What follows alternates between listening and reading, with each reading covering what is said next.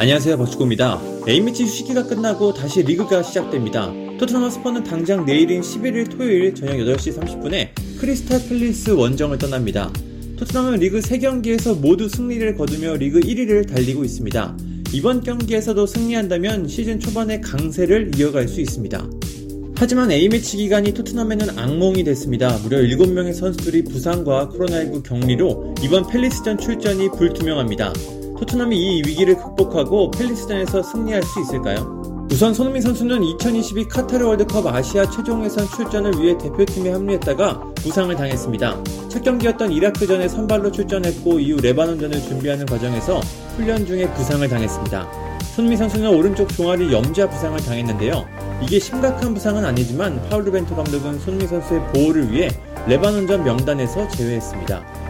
벤투 감독은 레바논전에서 힘겨운 승리를 거둔 후 손흥민은 오늘 경기에 뛰지 않는 것이 최선의 선택이었다. 손흥민은 이라크전이 끝난 후 토요일 훈련부터 통증을 느꼈다. 월요일 훈련에서도 이상을 호소했다. 이 부분은 의료팀에서 설명을 잘 해줄 수 있을 것이라고 설명했습니다. 명단에서 제외된 손흥민 선수는 관중석에서 경기를 지켜봤습니다. 손흥민 선수 외에도 올리버 스킵, 라이언 세세뇽이 부상으로 쓰러졌습니다. 스킵은 코소보전에서 사타구니 부상을 당했습니다. 지난 시즌 노리치 시티의 프리미어리그 승격을 이끌고 토트넘으로 복귀한 스킵은 주전 선수로 뛰며 좋은 활약을 하고 있습니다. 스킵의 부상도 토트넘에는 꽤 뼈아픈 일이 됐습니다. 세세뇽은 훈련 중에 부상을 당했습니다. 또 이번 시즌 달라진 폼으로 많은 기대를 받고 있는 스티븐 베르바인도 부상을 당했습니다. 네덜란드 대표팀에 차출된 그는 터키전에 선발로 출전했지만 후반 16분 왼쪽 발목을 다치고 절뚝거리며 교체됐습니다. 베르바인은 얼음팩을 다리에 대며 휴식을 취했습니다. 당장 이번 팰리스전에서는 출전이 불투명해 보입니다.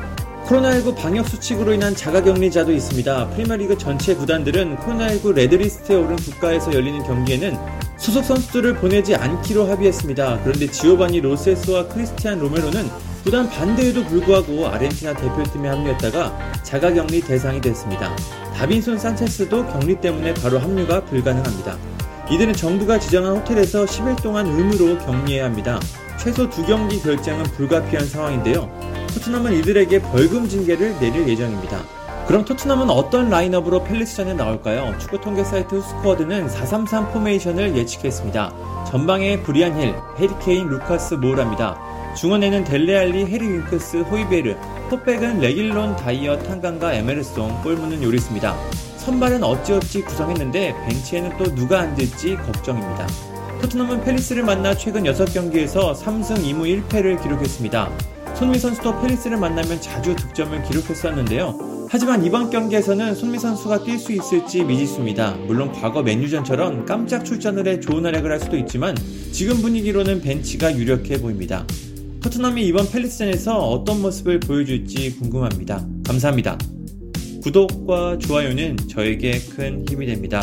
감사합니다.